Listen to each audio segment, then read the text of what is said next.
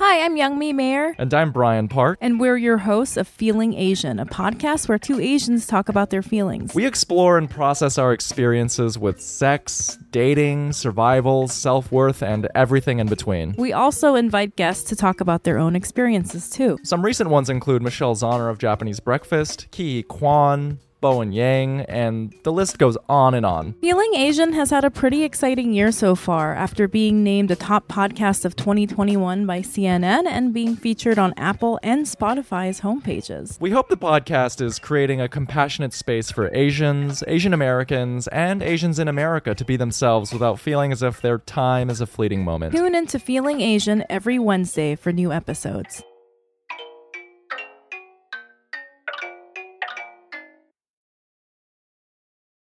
What's up, y'all? I'm Amanda Seales, and listen, I get it. We're in some serious times, so I think some of y'all forgot I'm a comic. She had them jokes. I mean, you forgot I had a whole HBO comedy special. Ivy! You forgot I showed love to how black women give compliments. Okay, polka dots. And threw shade to how white women move in corporate America. Stop seeing all these unnecessary people on these. I get it. We've been cooped up for a long time. That's why the Amanda Seales Black Outside Again comedy tour is coming to a city near you. Go to amandaseales.com today and get your tickets so we can laugh and learn our way through this madness together. How black am I gonna have to get? Starburns Audio, a podcast, a podcast network. She's the May Queen. uh, yeah. She's the May Queen. He's the fool. Uh, you're listening to. The fool's a good one, right? May Queen and the fool. It's the Yeah. fool, right? Yeah. Okay, okay. All right, do it. She's the May Queen. Oh, you want me to do the whole thing? I don't know when I was like, hey, "Do it, do it," and you're like, "Me?" or this pizzaiolo, this sassy pizzaiolo. Because he, he's uh. got the same look on his face, like, "Who me? You're coming at me with this weak sauce?" No. You're listening to Mormon and the Meth Head. If you put a Mormon and a meth head together, this is what they sound like. Aaron Woodall and Jessa Reed are friends. Listen to them talking to Mike.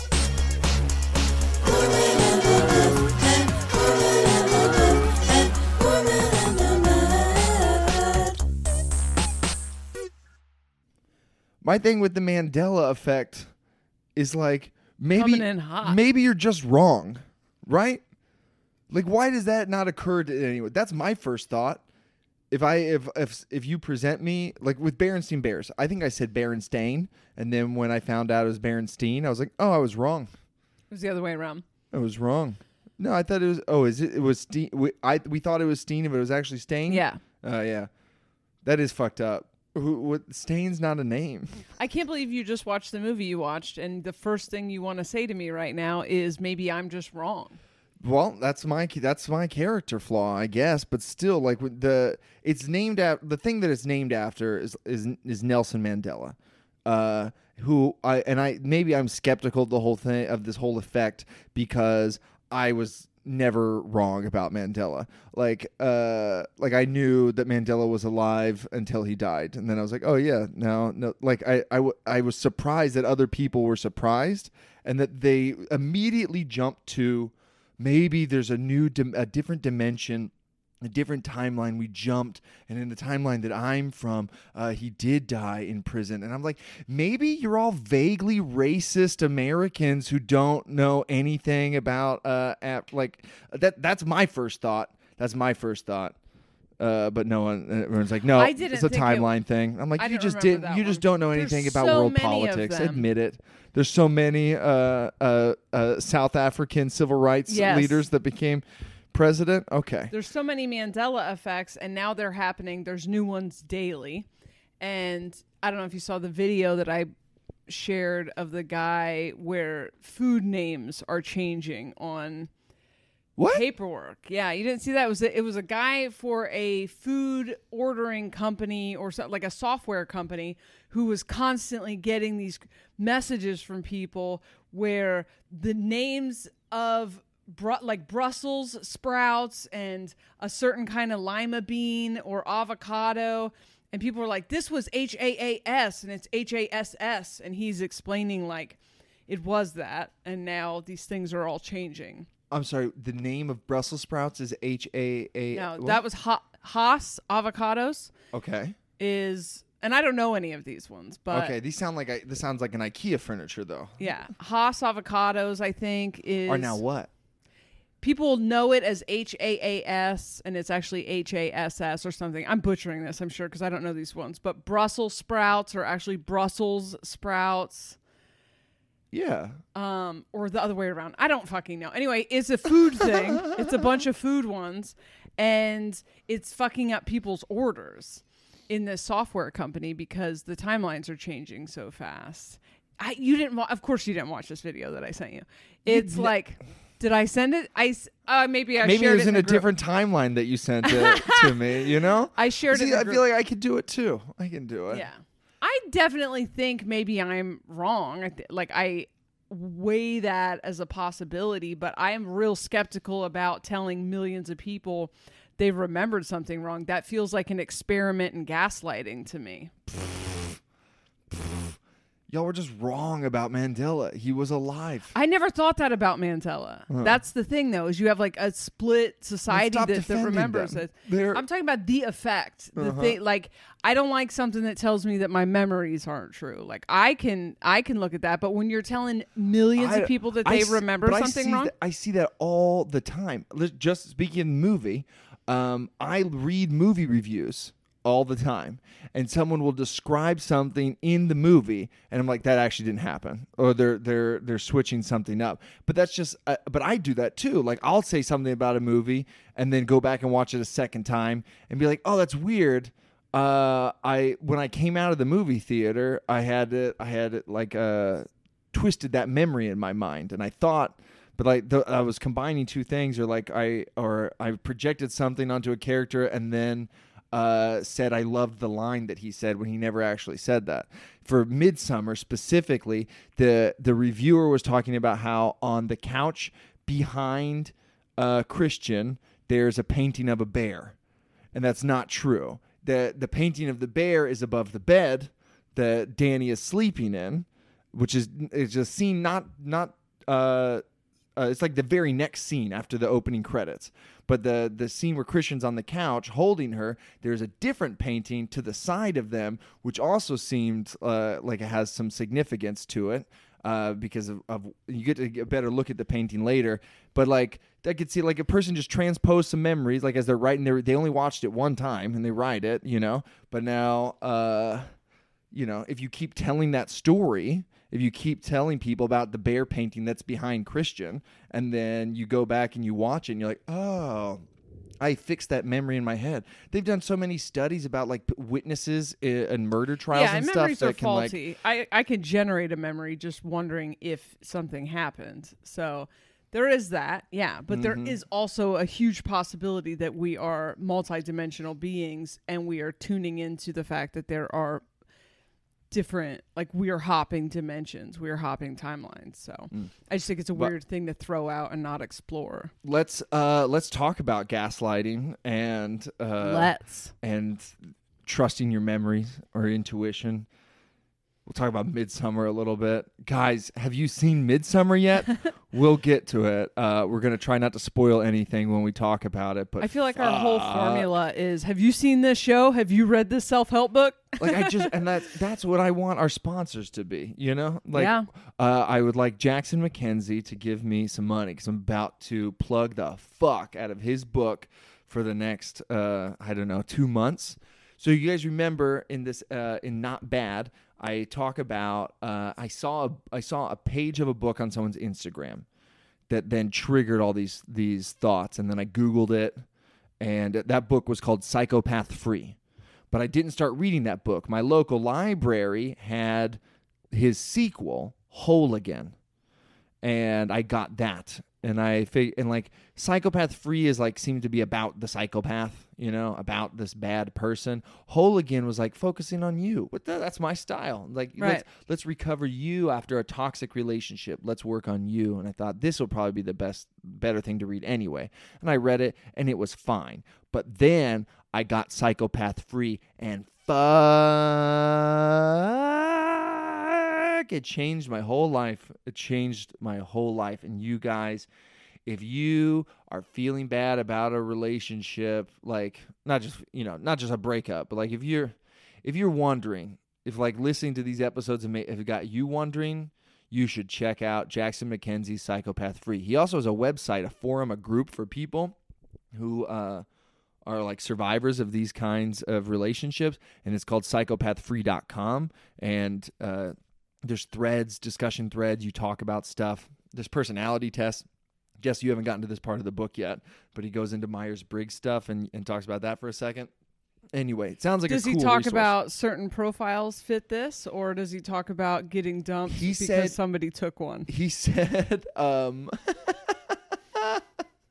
uh he said that uh like on the website which i still haven't been to you can take uh, the test and that there's a whole thread about how like each of these 16 types and how they uh re- like what their strengths and weaknesses are and how they can be i don't know how they relate to to uh, a narcissistic relationship but in the book itself, he only uses himself as an example and talks about these traits of. I think he's uh, an INFP, and he talks about the the traits of INFP and then how that played into uh, his relationship and the aftermath of it. Interesting. Yeah, definitely. I, I- anyway, so I recommend that everybody get this. I'm listening to it on an audio book is what I did. I had some driving to do, so I got, I downloaded it and poof, it was like my life. It was and and then there's part like he spends a good deal of the book also talking about how you feel reading the book and he, and he's just like everyone went through this. Everyone read this and was like, "Oh shit, that's my life." Like, "Oh shit, how did I not know?" Like and uh that's why he has this support community because everybody has these really similar stories and it's and it's helpful to hear that. But I felt like Lauryn Hill you know, like this guy uh, is singing my life with his words right now. These are the last three. Shit. Do my underwear were so far up my ass. I'm sorry. I was like, I needed to stand up to get them out, and Oh my god. How many podcasts do you spill something? I like a lot. Oh, like a lot. Do you remember when we were at uh, at Keith Mean Boy's Carey's house, house. Keith Carey's house? I spilled a venti iced coffee on all of their merch. Well, I don't know why you're still allowed to have anything at the table. Um. Anyway, then I told uh, uh, Jessa to to read the book so she could like understand uh, what like you know understand me. The last three years of my life, or four years of my life, I guess, it's just all laid out in this book, step by step by step, and it's crazy. It's crazy. Want to know how to keep your skin looking smooth and wrinkle free? Join over 3 million people worldwide and try Dermawand Pro. 97% of users saw dramatic improvement with this anti aging device. A gentle microcurrent stimulates the skin's layers, providing vital nutrients and enriched oxygen. Clinically proven to reduce the appearance of fine lines, wrinkles, and improve skin texture in minutes a day. Stop wasting time with expensive products. Go to dermawand.com now and use promo code SKIN20 for 20% off free gifts and shipping. Dermawand.com, promo code SKIN20. So at the very beginning of the book, it talks about the labels and how the labels aren't important. And uh, it's like if you feel this way, he lists a, a bunch of symptoms of someone who has been abused by a psychopath, who has been through these phases. He's like, if you are feeling any of these things, it doesn't really matter the label on this person. So I think at the the disclaimer of this podcast is like you if you feel hesitant to call your ex a psychopath like join the club i uh uh like i don't want to you know, uh, at all. But like, uh, he said, if if you feel like this destroyed after a relationship, if you feel the same way that a victim of a psychopath feels, does it matter if they were actually a psychopath? Like, this is your step to healing. This is about you and not about them. And I agree. And like, I think he talks. He seems he says that he did all this research into psychopathy, which I have not done. But so I don't know what the difference is between a psychopath and a sociopath and a narcissist and a toxic person. But he kind of uses the word psychopath as like a catch-all. It seems Right. and I think that we're going to throw out that term a lot. But like, uh, this doesn't necessarily have to mean like a Dexter like, like you know, serial killer or something psychopath. Uh, you'll see the the qualities if you pick up the book, like that. He starts off in chapter two or something, thirty uh, traits, thirty red flags of one of these kinds of people. But I think that the labels are not important that it's the traits it's the behaviors in whole again he goes through multiple like cluster b personality disorders and gives traits of all these people like borderline people bipolar people narcissists uh uh what's the other one something like cluster B something. Uh, anyway, there's other there's other things, and I read through all of them, and I would be noticing like in.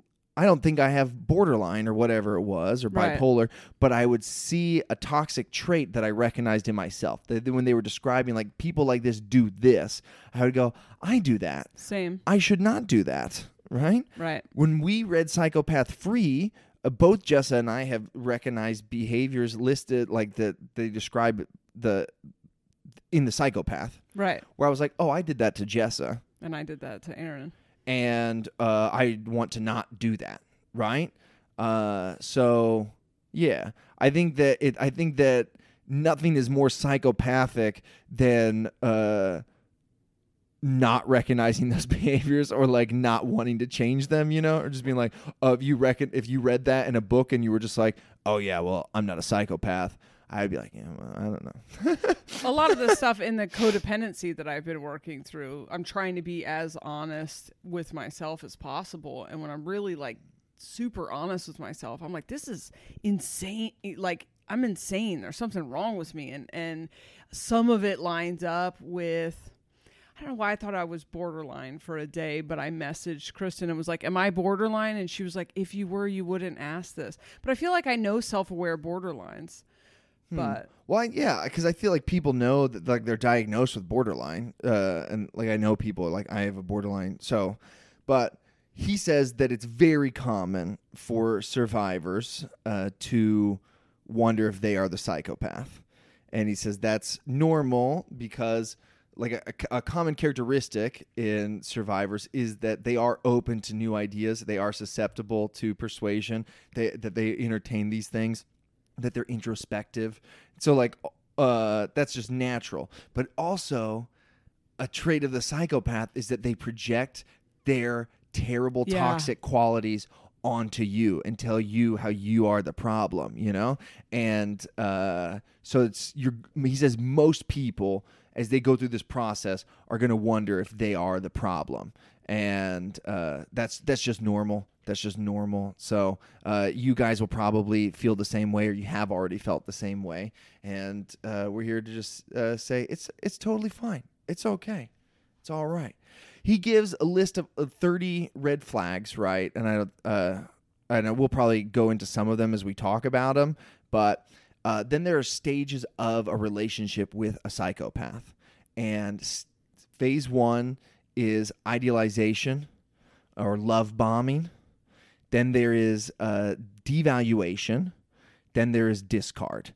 And there's like, they repeat, they kind of go in a cycle. There's other little uh, facets of it, but those are the three main phases. And Jessa talked about the discard. Like you had said a lot of the words to me that were in this book. Yeah. Uh, you know, and you are the uh, the vampire slayer.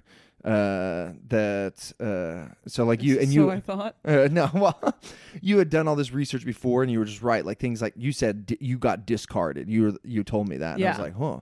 But when I read Psychopath Free, and they went into detail about what the discard was, I was like, oh, Yeah. Yeah, I did get discarded for sure. It's weird when it's your experience. It's so hard to see it as. I feel like you're looking for nuance and you're looking for your condition to making excuses for this person. And so when everyone else heard the story of someone swiping Tinder in front of your face, you were just like on some other like this is what breakups look mm-hmm. like or you know you were so like focused on what you did to like make her do that or whatever but everyone else is like whoa what the fuck Yeah, he says Jackson uh, Mackenzie. Me and him are on a first name basis almost, uh, but uh, he says that we. This is like everyone who goes through this journey is losing their innocence and naivete a little bit. Like we were, we were all like pretty broken by this experience, and that it's not a terrible thing. We're going to be much smarter for it.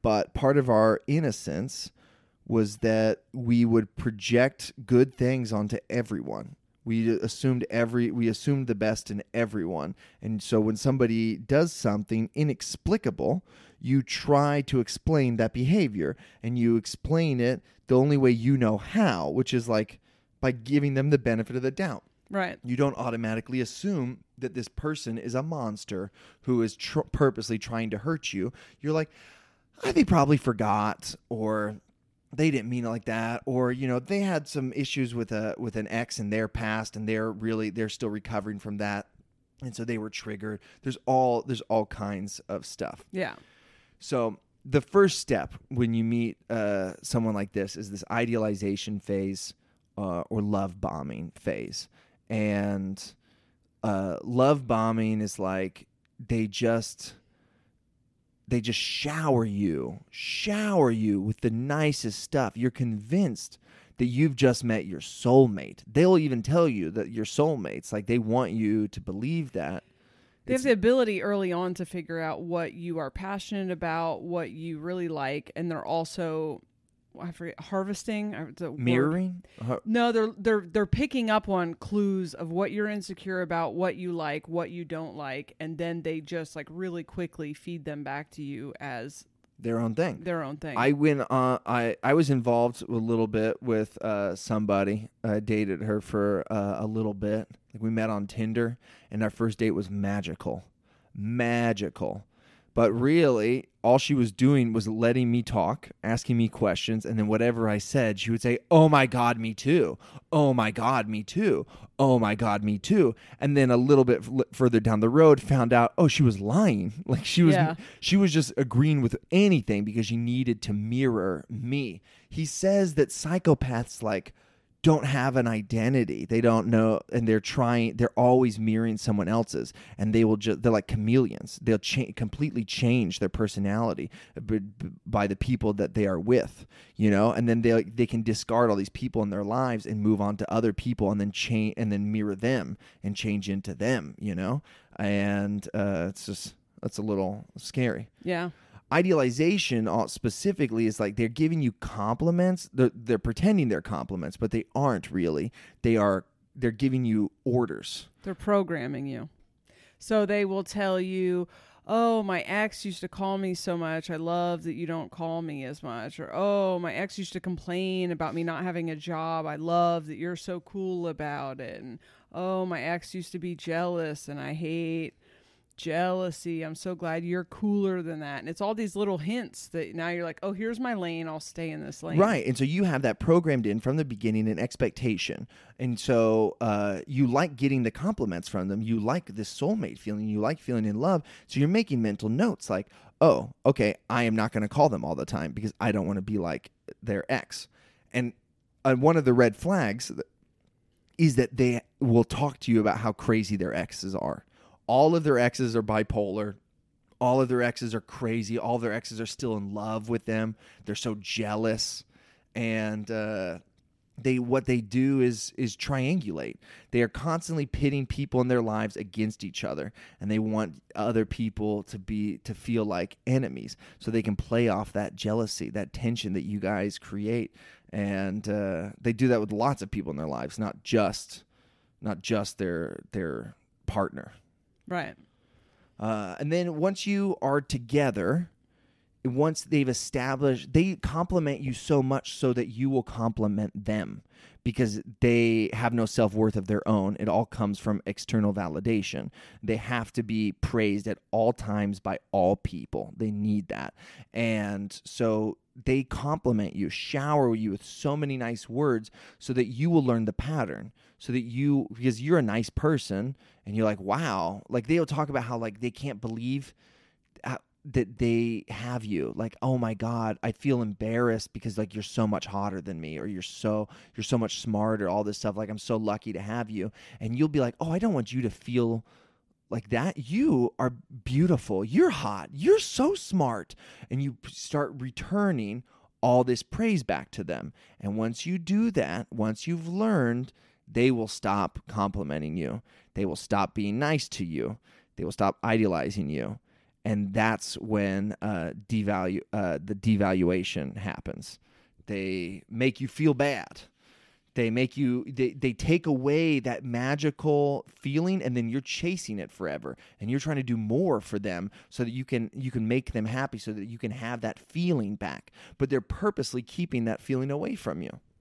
my sister's narcissistic boyfriend, uh, just textbook narcissist, comes in, sweeps her off her feet, is everything she's ever wanted. Like just in, it, they work together, so it took him like a week to figure out all the things that she felt like she didn't get in her marriage, and then he just mirrored all that stuff back to her.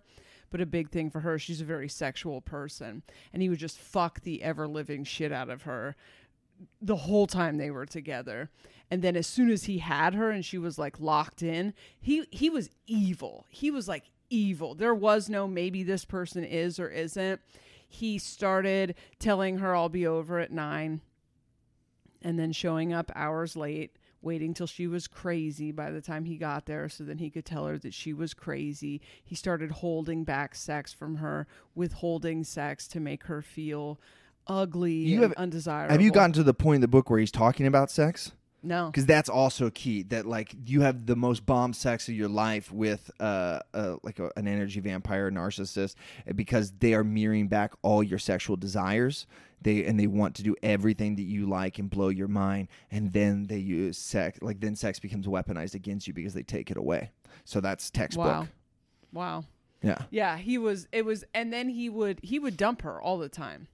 He would make her feel crazy, uh, tell her he was on his way and then not answer his phone and then make up these just ridiculous stories about where he was at.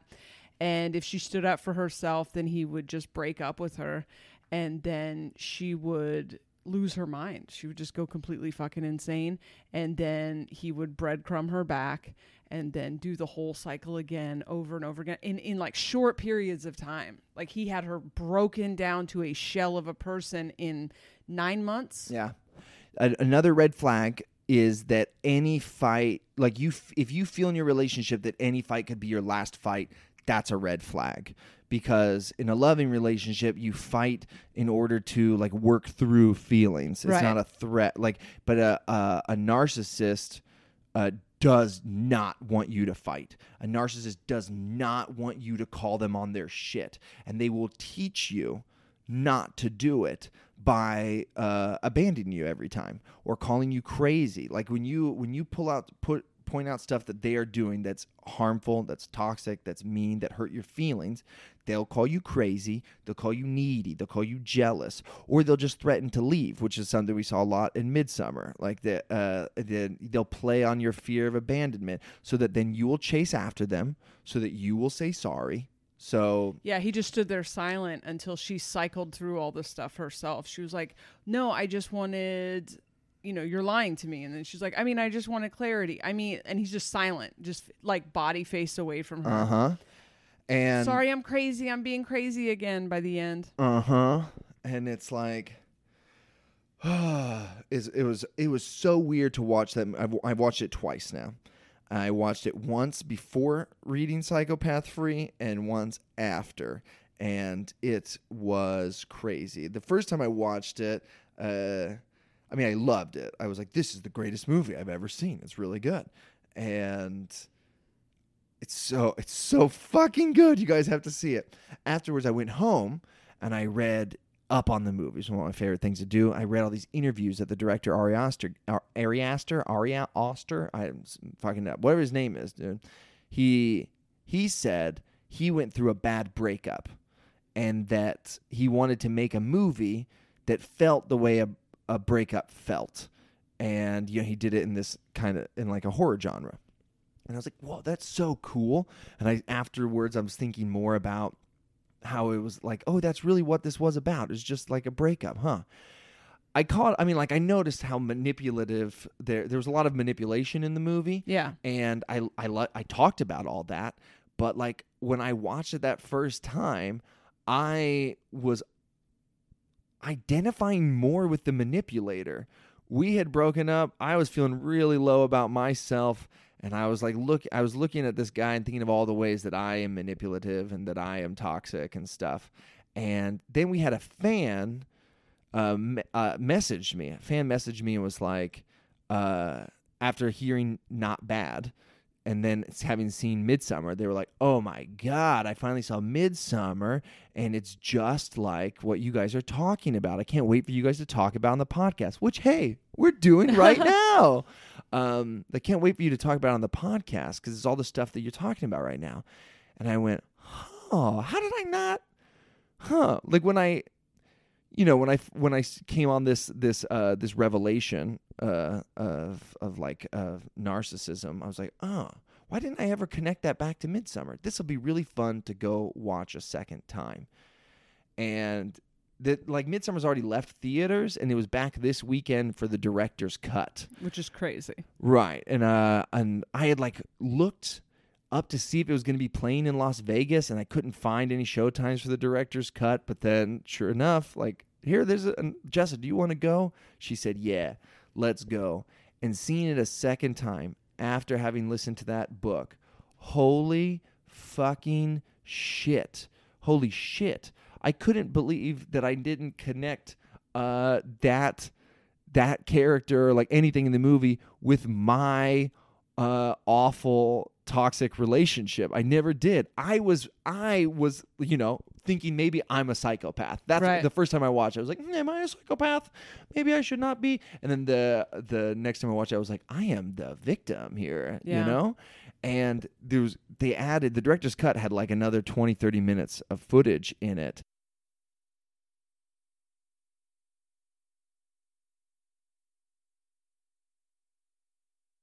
and discard Insane. yeah. And so I was like, oh shit, Ari, you didn't just have a bad breakup. You broke up, a, a psychopath discarded you. I bet that's what happened. And, uh, holy shit. To then, to take that pain and turn it into art that's as good as that. Wow. That's my fucking dream. I hope all of you go see Midsommar. Just even if you don't have any uh, energy vampires or anything in your life, it's just It's fantastic. technically yeah technically really really good really good anyway what's uh in in the devaluation they use triangulation a lot i think they use triangulation throughout but uh they that's when they're they're using other people uh, against you. They will uh, wave someone else in front of you to make you jealous so that you will confront them about it. Yep. so that you will say hey uh, i'm feeling a certain way. So and then they say you're needy. You're just like my ex. Why are you being so jealous? Why are you crazy? Nothing's happening. And Jackson MacKenzie says a lot like hey that feeling is a manufactured emotion that person was trying to make you feel that way they want you to feel jealous so that then they can make you feel crazy it's not your own emotion. All these emotions that you thought were yours were manufactured entirely by them. And that's a crazy paradigm shift. Yeah. I thought I was needy. I thought I was sensitive. I thought that I was angry. I thought that I, uh, you know, fucked up relationships and hurt people and all this stuff. And uh, it's it's it's like not true. It's just not. Uh, I when we talked about fights and so when we were like talking a lot about uh, attachment styles, Yeah. I would talk about how Tabitha and I went to this therapist and we got attachment styles and and I was like, yeah, okay, this makes sense that uh cuz I and I felt I took the blame. I felt bad. I was like, okay, I um I'm so need I I need so much reassurance. I need so much reassurance that I couldn't let fights go and they would go on forever and like she just needed space and stuff. But uh really like I was supposed to be feeling that way. I was supposed to be feeling that way so that then she could demand space and make me feel abandoned. Yeah. And that's ooh what I mean that's one of the many paradigm shifts that that I've felt through that. Yeah, because a lot of the stuff that you described is like petty, you insisting on, like, I had a feeling, is what you used to say about yourself. It must have been hard for her because I was like, I had a feeling we need to talk about this. But it was like she triggered those feelings. And then a lot of the fights that you wouldn't let go were like, she lied. And you would just be like, you you lied and then she's like i need space and like that's insane Uh huh. Or word salad. There's a whole chapter on word salad. one of my favorite phenomenon in Uh-huh. the uh, phenomena. Fuck, why are words so hard now? who, who knows, Speaking of word salad, dude? Did you like it used to be phenomenon, and then they changed it when the timeline switched. Um, but they they just spout nonsense and talk around in circles. If you are catching them, he said that like the the the narcissist wear, wears a mask because they don't have a real identity, and if you ever catch a crack in the mask, they can't handle that. They actually get really upset about that, and uh, if you're like, hey, if you point, bring up something that they can't explain, they just talk in circles. They talk in circles until uh, you you have you have no idea what the fuck is happening, and then you give up, and then you apologize, which uh, was a fun thing that we saw in Midsommar over and over again. But I used to think of like our long drawn out fights. Like I would say a problem that we had was like we never have any small fights. Like every small fight becomes a giant fight and it just goes on forever. And uh I took the blame for that. I felt like I am petty. Like I can't let things go. But uh, I probably had really simple, salient points that uh, just Right. were just being talked around and talked around. Um, I have thought, especially with that other girl uh, that we mentioned, I thought about like how uh, terrible I must be. I mean, like it, obviously in some ways, I'm a I was a I was an easy target, like and because I'm believing and I'm trusting and stuff and whatever, but in other ways, I think I must have been a nightmare to uh, for a narcissist to deal with. yeah, I'm too good of a detective. I'm too good. I'm too good at just being like, but that doesn't make sense. yeah. Uh, but logically, but like, what? What are you saying right now? That doesn't match up with what you said. Like, and I, I remember like going back, like I'm just remembering how hard she would flail in the inbox, and she would accidentally like all her own shit. oh, that crazy girl.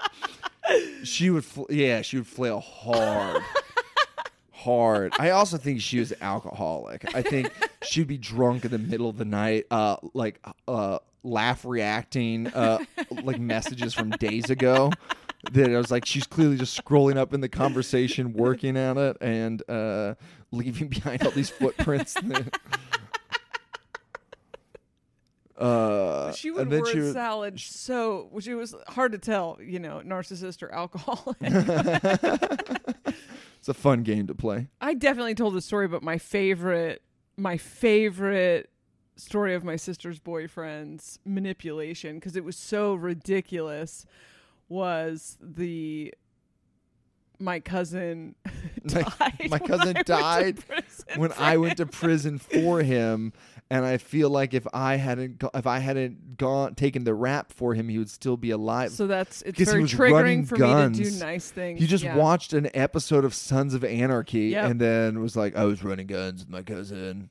Ah, God, Did he, ever go to nuts. prison? Could you He- confirm we that? like went and where I like paid money to look his record up and stuff. Like I hated this dude so much, and I found his like he had a DUI once.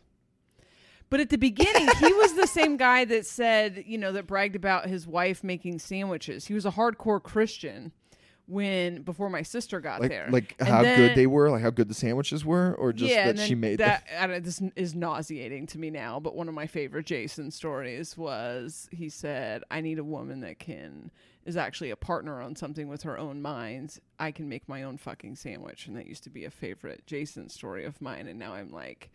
Uh, I can make my own fucking sandwich, and she can do literally everything else.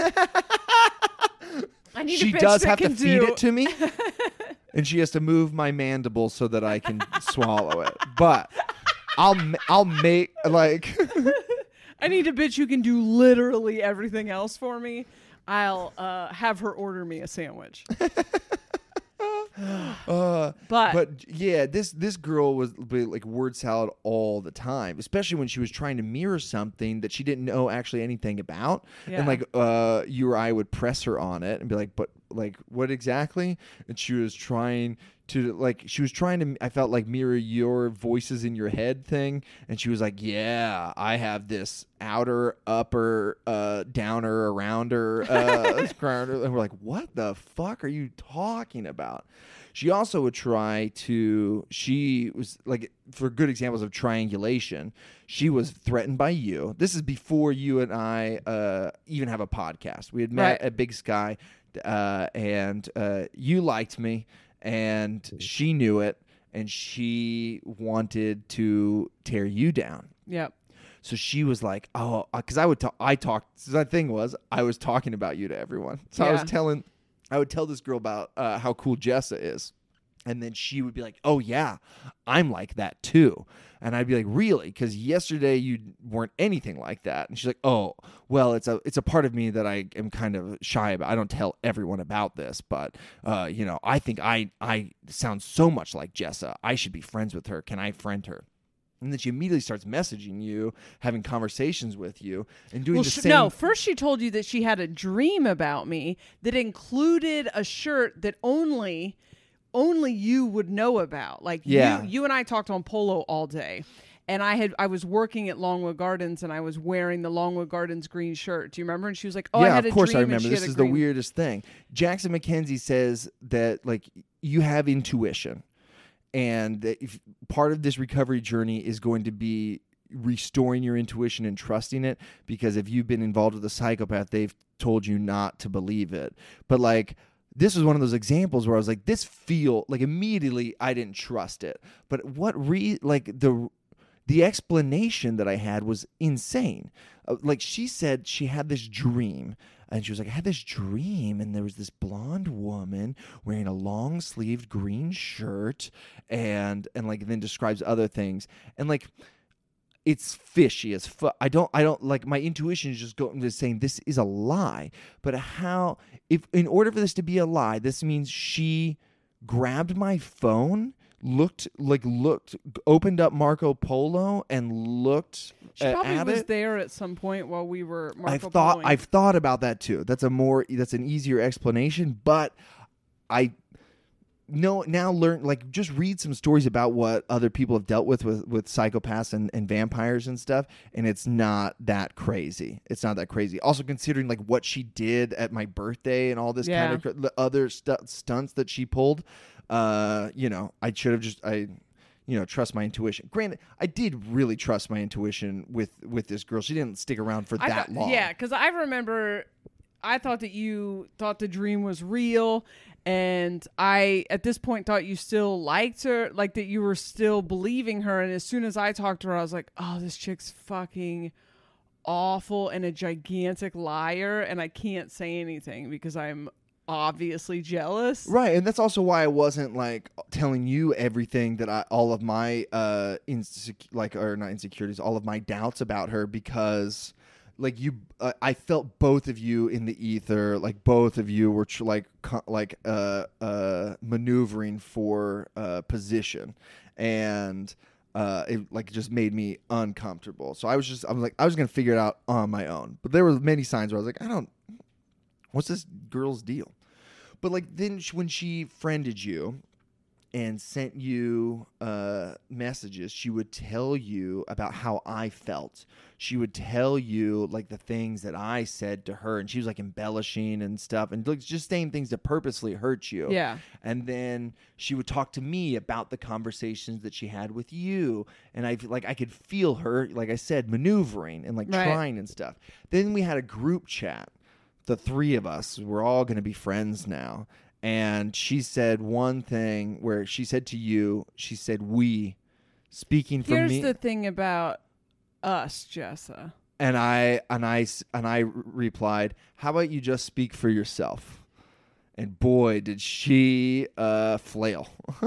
she spun uh, like, "Oh, uh uh, uh, uh, uh, uh, uh, uh, uh," you know. Yeah. And uh, this is like what a psychopath wants to. Uh, isolate you from people and they just Yep. they play games and not just with their partners but with everyone. They need to be loved by everyone all the time. They they live off praise. They also need to feel like they are like they need to brag about how loved they are. So they're always talking to other people about how uh, everyone's in love with them or every you know all this stuff. And they'll talk to to people they'll talk Do you bad remember ab- you telling me that you guys were playing the jealousy game? Do you remember that aspect of the? of of this girl Mm-hmm. Th- what did i call the jealousy game You were like, we're playing the jealousy game, and it actually really hurts. And I don't remember the details of it. I think you guys were just telling each other about other people. uh, you that we were banging Banging, yeah. hmm i don't remember that but i also didn't think it lasted very long Yeah. i uh, i won the jealousy game yeah he's just like you can't really I, i'm not that impressed with this high school teacher she talked all the time about her old uh, high school teacher that now she's like having an affair with.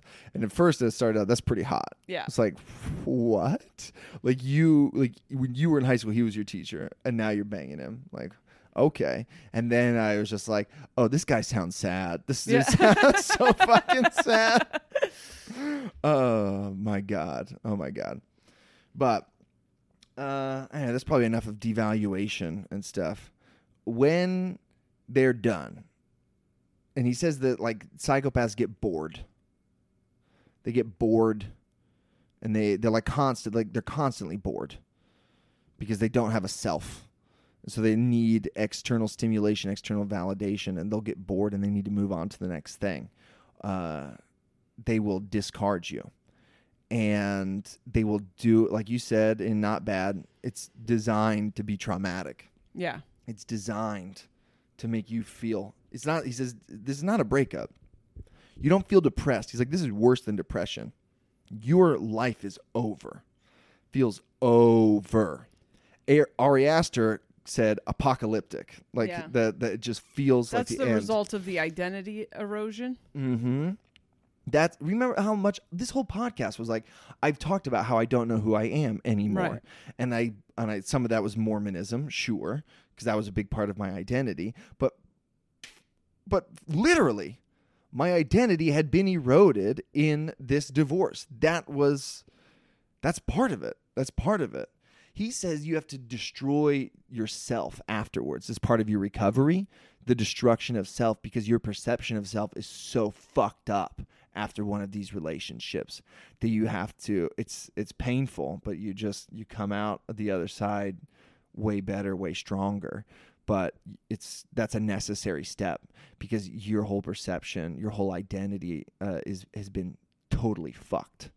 But he said that like there's uh they plan the breakup weeks, sometimes months in advance. And they plan for it. They want to take you out of your uh, regular environs. They want to uh, have you isolated. They want to make it public. They want to make it messy. But they act calm, like oddly calm and all of these boxes are getting i'm like check check check check check check. It's you know shit. Shit. He- they they say that they'll like they'll be on to another per like you will be mm, uh, just incredulous at how they move on so fast which i was. Yeah. i was like I, and he said that's not normal. It's really not it's really not but like they'll they'll be using social media against you. They'll be posting pictures immediately of their new uh, boyfriend or girlfriend so that you can see it so that not just you everyone can see it.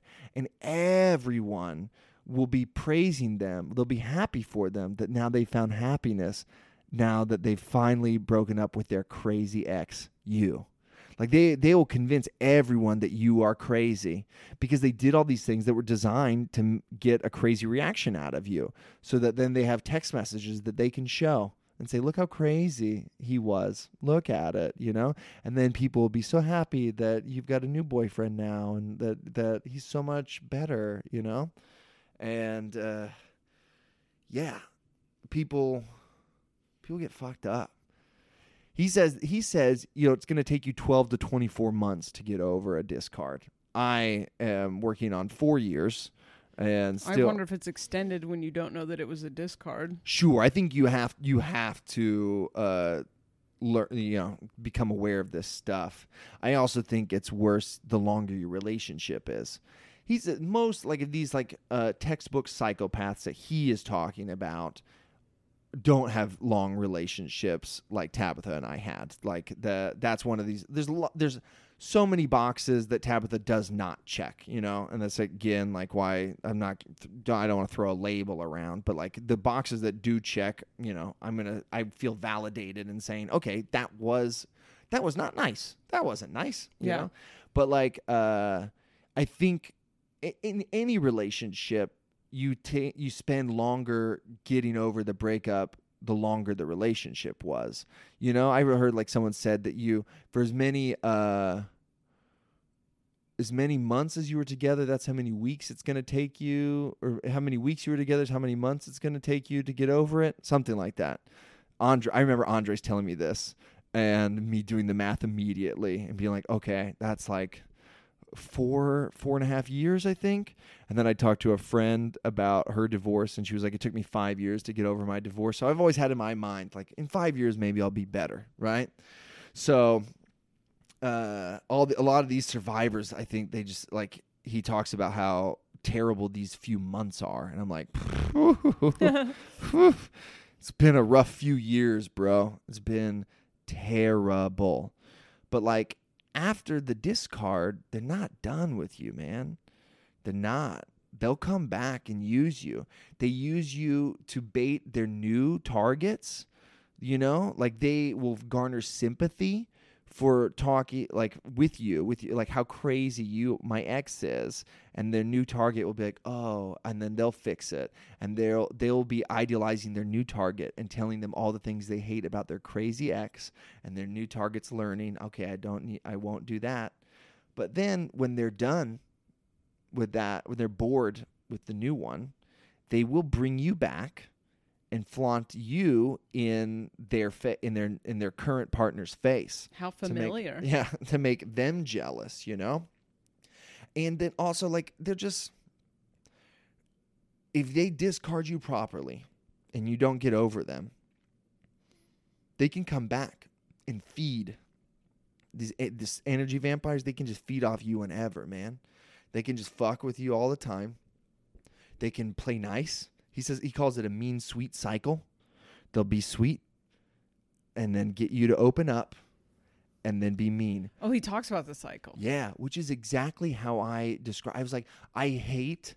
I I was like, I I described how I was like trying to not text Tabitha at all, anything, because I felt like every anytime I was just polite, that I was opening myself up for attack and that it hurt more later. And I'm putting this into words, you know, and then I'm reading him describe that. And I'm like, that's exactly what happens. Like just by her like speaking politely to me, I return it just the same way that I did compliments, you know? Yeah. Uh, and then uh, suddenly out of nowhere, she's mean again. And I'm like, what? Uh, uh, uh, uh. And now I look like a dumbass because I'm just like, uh, bending over backwards do something nice for you know. I'm like, I you know I want us to have a good relationship, so I'll uh yeah I can do you know I'll be uh, I can have some good I can forgive I can forgive, and then suddenly mean again, and I'm crying again. And one of these red flags is like if you if seeing this person makes you anxious, if if hearing about this person makes you anxious, that that's a, you- a sign that you are in a toxic relationship, man. And that's fucking true. Texts, emails, phone calls, seeing her in person, hearing someone else talk, knowing oh, the anxiety that I get just to, like to know that like other people like of my friends were like, oh, just anxious, anxious, anxious. I was always so worried that she was telling everyone terrible things about me. And then I listened to this book and they're like, and then they'll be telling terrible things about you to everyone. And I'm like, oh, no, no, no, no, no, no. It's terrible. Luckily, most you have amazing friends and they have discernment. Uh, yeah, but not everyone, man. Dude, I w- one of my roommates, my first roommate, uh, I saw like way after the fact, um, the when I was doing social some social media stalking, probably with Danny. Danny, Danny uh, is uh, a great friend, but will always let me indulge in the she. All the time she'll be like, "You wanna, you wanna look at Tabitha's Instagram?" And I'm like, "Okay." And I saw this roommate had went and gotten lunch with Tabitha. And I was like, You were there when I was destroyed. I'm sure Tabitha. I was there. You were there that. when I, yeah, of course. And then the, she like, cause the caption was like, "Oh, I was so glad to catch up with an old friend today." Ugh. And the like, the timeline is about like when, uh, uh, it doesn't matter, but like, I was just like, "Oh, what do you think the odds are they talked about me in this lunch?" You know? Yeah. Uh, and I just felt betrayed by this roommate. I was like, "How could you do that to me?" And there, I, I felt uh, betrayed by people like of, of like mutual friends, you know. And he he, he says you gotta, yeah, social media is you know bad. He talks about he talks about the only I guess next we get into recovery, right? There's the recovery uh, steps. The biggest step is no contact. Absolutely zero contact. Tight. Ti- yeah, no contact. Absolutely not. They're like, if you do have kids with that person, I guess that kind of sucks. but like, even so, he's like, social media stalking counts as contact. You can't. You have to block them Oh. entirely. You cannot look at anything. They want you to look at this stuff. In the beginning, when before we were blocked from each other, I remember uh, I could see how many people were like mutual friends. like I remember, like she had unfriended me but not blocked me. So I go to her profile and see like just like you know basic profile stuff, and it'll tell you how many mutual friends you had. Right. It'll show me her most recent profile picture, which is just a hot picture of her. She's single now. Now suddenly she has got all these. She's doing all these cute photos and stuff, and I'm seeing who's liking them and who's commenting them. And I had a great night of just unfriending every single person, every every, every single one of my friends that liked my ex's profile picture. It was like you're fucking booted out of my life. Get the fuck out. Was it a lot? Yeah, yeah. I mean, uh, like a ton of them were like people I needed to root out, like friends of hers, you know, that we had become. Yeah, right. You know, like Yeah. you you become friends with your partner's friends or her relatives. Of course, I'm going to unfriend those, but they were friends of mine. They were my friends too. So like in that night, I think I unfriended like a hundred something people Oh my god. but uh, they were like friends of mine. I remember one comedian in particular, TJ Wary, go fuck yourself, you fucking prick, fucking asshole. And he had he had liked ev he had liked ev- every six of her profile, like all six of her new profile pictures that she had posted, and like she's just tearing through them, you know. Yeah. And he had like heart reacted, liked all of them, and then I was like, you know what? No one likes you. I defend. I stand. I like talk. I'm like, ah, you know, I like him. I, li- all these other comics talk shit about you, and I'm like, I like him. You know, I don't think he's that bad. And then I was like, you know what? You are that bad, you dumbass fuck. And I unfriended God. him. It felt very, very good. Uh, Never heard of him. weird.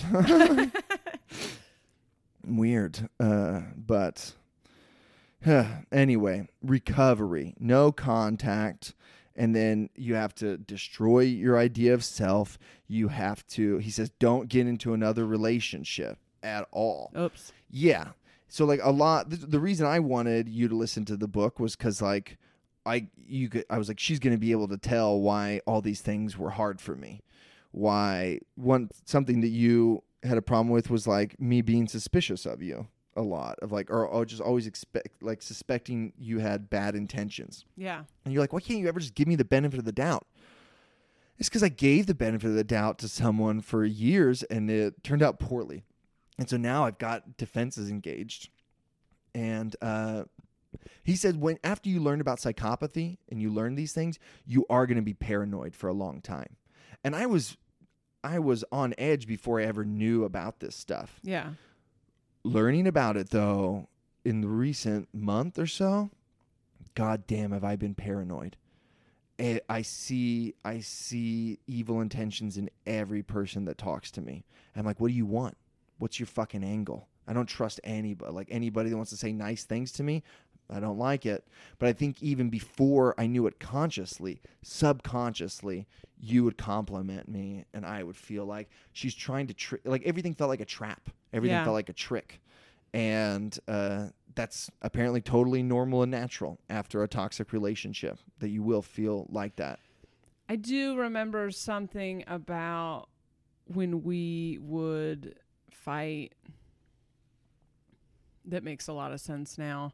Um, is that I was never like you would get mad in the fight and then you would say stuff about me like judging you for being mad or being um like you get me emotional and then you and I'm like I I've never cared. I'm not afraid of you. You're not you're you're by far not the scariest I've ever dealt with and I'm fi- like I'm fine with you being mad. I don't care. You get very ashamed of the fact that you got mad and it would be totally logical to be mad in that fight. And um and thinking about how I had been conditioned and trained to to react that way, to feel that way. I was talking to you, I think in Boise or some maybe before, where I thought um,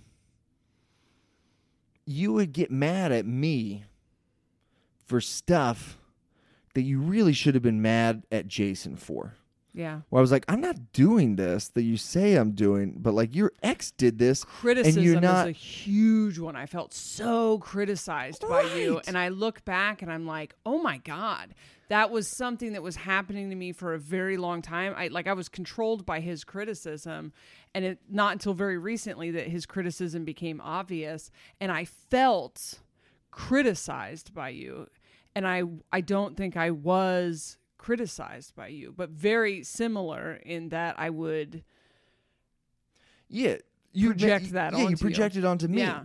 and uh, and then I read psych- uh, this psychopath book, and suddenly I was like, oh, oh, I was doing that too. I was accusing you of all this stuff that I never accused Tabitha of. But like that's real I feel like subconsciously like that's like all the stuff that I like uh, accused you of like it feels like you're trying to goat me into being angry yeah or it feels like you're trying to manipulate me. It feels like you're trying to trick me, trap me, whatever. It was it was I was just projecting it onto you, man. And so that's why he says it's impo- an important part of the recovery process is like you need to be alone. You got to be alone and you got to build yourself back up. The book ended up being pretty validating. Like it's scary in parts and you, I do still feel paranoid, but they do a really good job of validating you and telling you like you're not bad. You're not bad, which is the title of the last episode, Yeah. you know. I and they say all these things that you have been told are weaknesses by a toxic person are actually strengths that they envy, that they wish that they had. And that's why they're breaking you down, you know? and that's why they're doing it. Like that you and you're going to be stronger because of this. You are net this is never going to happen to you again, and you will. Like right now, I feel like oh, I'm never going to love again, and uh, he says you will. You absolutely will. It's going to take a while, you know, but you're going to get there. You're going to be. You're going to be your same compassionate self. He talked. He talked summing up my feelings so well. But like I feel like the person I was is gone. Like I used to be someone like and I'm so different now. Like I've told you I've said Yeah. this on the podcast many times about different aspects. I'm like I used to believe, I used to be optimistic, I used to be trusting, I used to believe in love and I I'm not that person anymore. And he's like that's actually impossible for you to not be that person anymore. That's your nature. That is who you are. You uh, have been fucked up, and you're gonna fix yourself, and uh, and you're gonna be the same. You're the exact same person, you know. And uh, I look forward to that. I don't know how long that'll take, but I certainly look forward to it. I feel like this is a lot of big steps in the right direction. Have you considered burning her in a farm? I'm just how we're gonna take it out. Ugh. All right. Uh, I do. If we could do like a post, like just a quick spoilery, like here's spoiler alert, and then talk about Midsommar for a few minutes. But let's Yeah. just wrap it. Okay. Let's just wrap it. So tell me I'm making big steps, and I think you're making big No, steps. hold on. Wait. Now go. I think you're making big steps. Just reading the book and finding out what this stuff is, I feel like is a huge game changer. It's just a paradigm shift right now, you know, but it's it's put so many things in context. I think it's difficult to heal when you are trying to heal from the wrong narrative. True. How are you supposed to heal those wounds when you are believing that you're defective and that you know you thought that she was calm because you were crazy you know you didn't see it like uh, there's a psychopath sitting next to me you were just like she's calm and i'm insane and you can't heal that because it's not true Hmm. so i think you're killing it Thank you. Uh, and you guys are killing it too. You're doing well. And thank you so much for the nice messages that I got. Um, is there, it was tough to start talking about. I think it's easier now, but um, I appreciate I appreciate you guys and uh, the journey that we're all on together. Uh, we've got a lot of uh, we're talking a lot more about psychopath free on patreon and uh, right now we're about to eat some motherfucking mushrooms and record a sunday school for patreon. So uh, you know check it out. Patreon.com slash mormon and the meth head. Get yourself some bonus episodes uh, and whatnot hopefully coming to a town near you soon we got stuff where that we're in the works for bakersfield california Montana, Colorado, uh, Arizona, all stuff coming up that we're not quite, uh, you know, there yet. But stay tuned and uh, tune in next week. mormon and the meth head If you put a Mormon and a meth head together, this is what they'd sound like. Aaron Woodall and Jessa Reed are friends. Listen to them talking to Mike.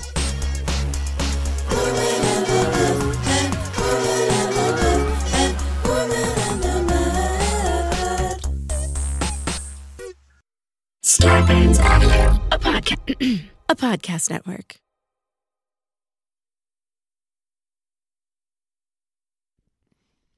Okay, spoiler alert, spoiler alert, spoiler alert, spoiler alert, spoiler alert, spoiler alert. I want you to see Midsommar. Midsommar is amazing. I want you to see it, and I if and, and so don't listen to this if you haven't seen it. Come back and listen to it. Uh, but like we just we just got out of the director's cut of Midsommar. My second time, your first time, first time and holy shit so good it's so good but like just about uh psychopaths you know this is again just for people who who've watched Midsommar okay the whole movie is about psychopath that dude's a psychopath right and it was so interesting is that on my first viewing and on jess's first viewing we both were going kind of easy on the guy. We both saw I a lot of felt like, redeemable. oh, I just want him to be. I have this preconceived notion of a psychopath having zero emotions and showing zero affection. And so it was so weird is he would walk up and grab her hand and do something sweet that perceived sweet. And I would forget every scene where he was a shitbag before that. Because after the movie, we're talking about it, I had like blocked out multiple scenes. I knew he was a piece of shit, and then he would do something that that mere I guess mimicked human emotion, and I would be like, oh, he's having human emotion, but it's actually fake as fuck. Yeah, well, I, in the Jackson MacKenzie says that what we do is we we project our good conscience onto psychopaths. We assume that there is goodness behind them, and I think that that is what uh, I did. Like, uh, there's, I think there's nuance in this performance, which is what makes it cool. He's like that. That's that's what like you do see in the beginning, at least. In the e- by the end, you're like, for sure, this dude's a bad dude. But in the beginning, there is there does seem to be a lot of evidence that he's uh like yeah he's he's not perfect he's not a perfect boyfriend but he seems like conflicted is the word you you said Yeah. seems like he's trying and so maybe he's not bad after all but like this time the second time i watched it i was after having read that book i was just projecting the worst possible uh motivations onto him and i saw him as pure evil this time Uh, there's Wow. real there's a fun difference between the two the two viewings but like in the one point Jessa leaned over to me and she was like, he doesn't seem like that bad of a boyfriend. Does he get worse? And uh but by that point he had already done several very manipulative things that you didn't catch until we were talking about it Yeah. afterwards.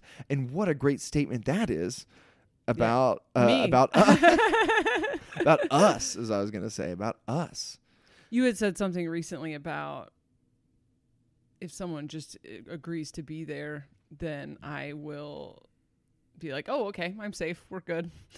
Um, and there was something about every time he walked up and showed her affection that my there would just click a switch in my head, and I would be like, "Oh, he wants, he loves her.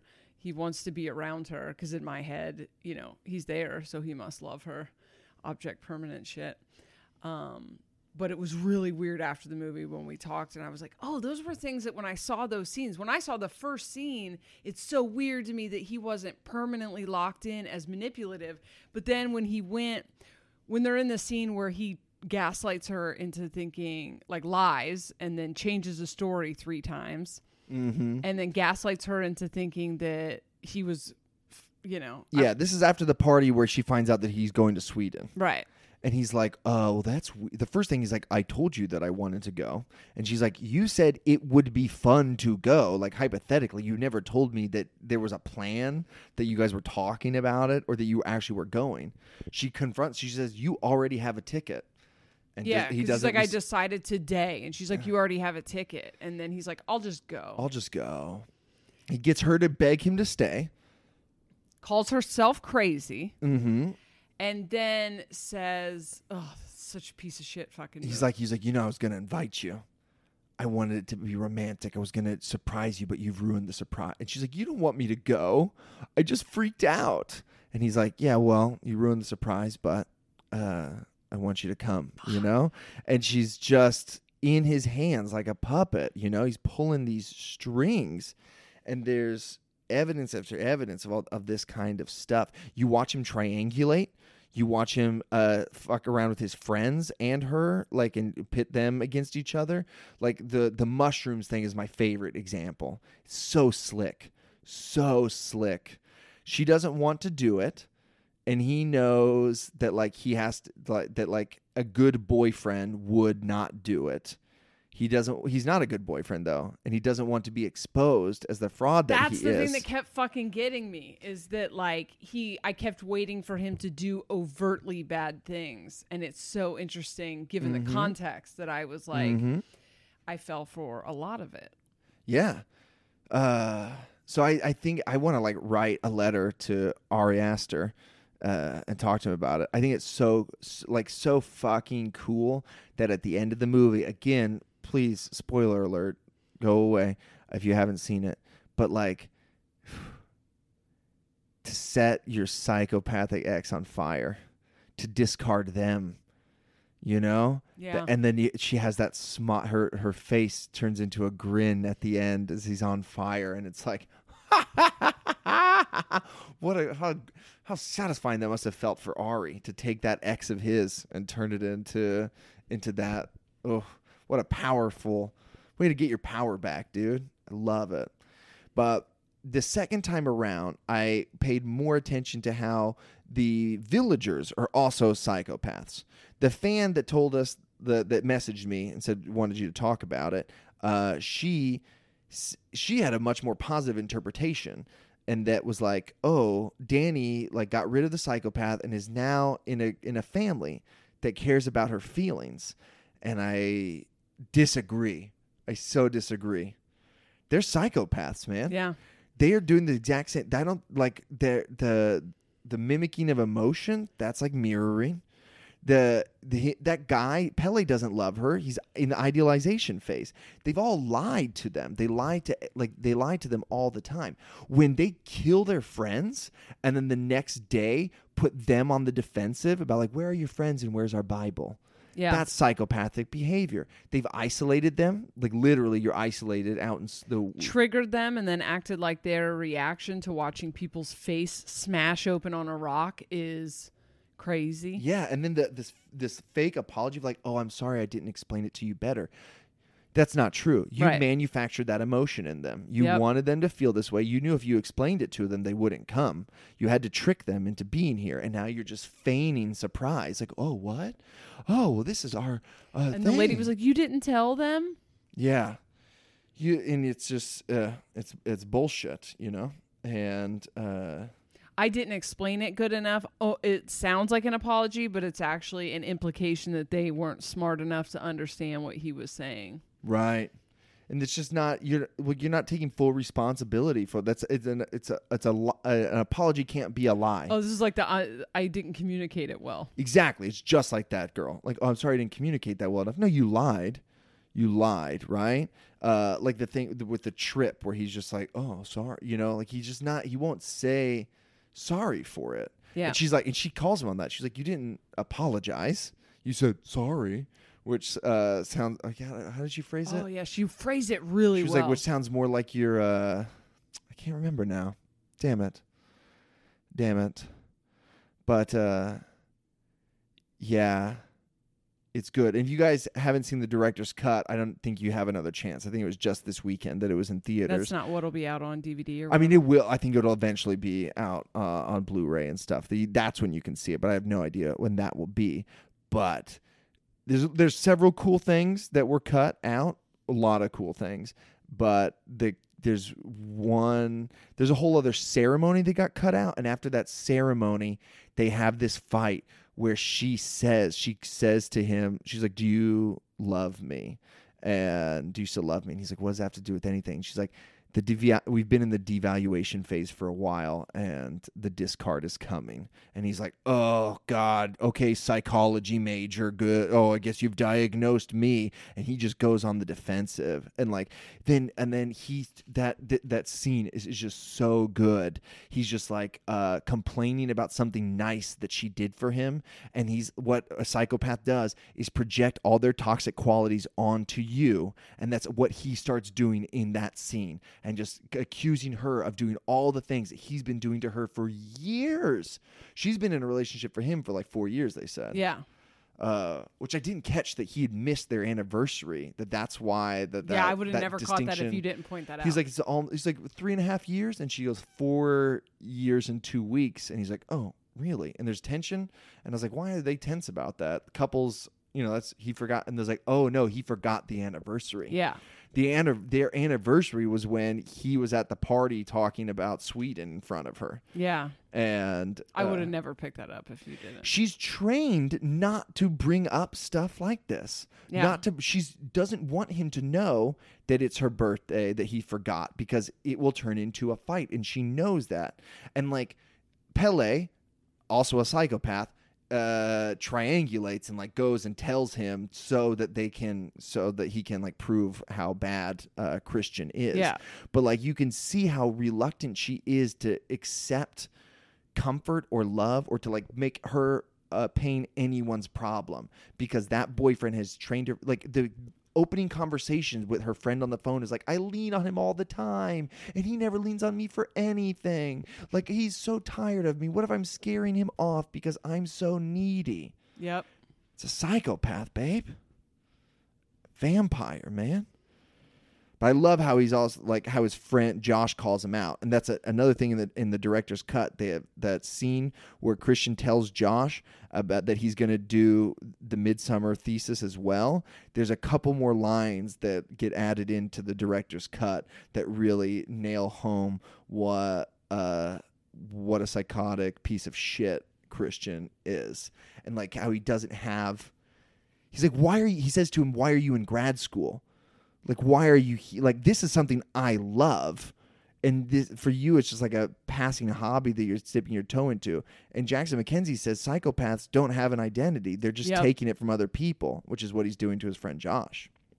Anyway let's eat some mushrooms. So good. Uh, which another really cool part of Midsommar right their, de- their their visual depiction of mushrooms so cool So fucking good. The pulsing flower and the way the mountains were. I wouldn't have noticed the mountains if you didn't point them out to me. I didn't so notice them my first time. Danny brought it up, so that's why that's why I told you to look at it. There's like the food is warpy. The, there's so many cool uh, mushroom things that I really really liked. Anyway, one day I'll make a movie podcast, but it is not this day.